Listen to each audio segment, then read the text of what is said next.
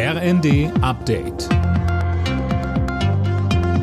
Stündlich neu. Auf den Punkt informiert. Ich bin Dirk Jostes. Guten Morgen. Es sieht wohl nach Schwarz-Rot aus. Der Berliner SPD-Vorstand hat für Koalitionsverhandlungen mit dem Sieger der Abgeordnetenhauswahl der CDU gestimmt.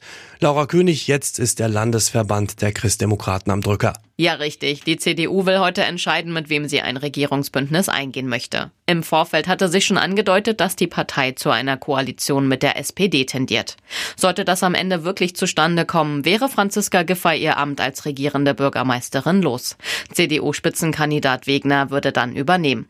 Die SPD hatte die Wahl im letzten Monat deutlich verloren. Von einer Zeitenwende hat Olaf Scholz wenige Tage nach Beginn des Ukraine-Kriegs gesprochen. Ein Jahr später redet der Kanzler dazu heute erneut im Bundestag.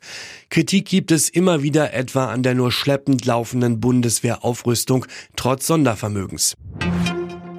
Die Ursache für das schwere Zugunglück in Griechenland ist ein menschlicher Fehler gewesen, das hat Regierungschef Mitsotakis verkündet. Mehr als 40 Menschen kamen bei dem Unglück ums Leben.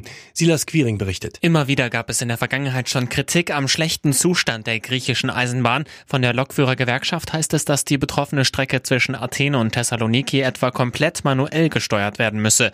Der zuständige Bahnhofsvorsteher ist bereits festgenommen worden. Der griechische Verkehrsminister ist zurückgetreten. Obwohl die Strecke zweigleisig ist, waren bei dem Unglück ein Güter- und ein Personenzug auf demselben Gleis frontal zusammengestoßen. Die Preise bleiben in Deutschland auf einem hohen Niveau. Die Inflation lag wie schon im Januar auch im Februar bei 8,7 Prozent, schätzt das Statistische Bundesamt. Bei Energieprodukten verlangsamte sich der Preisanstieg leicht. Dafür legte er bei Lebensmitteln und Dienstleistungen zu. Alle Nachrichten auf rnd.de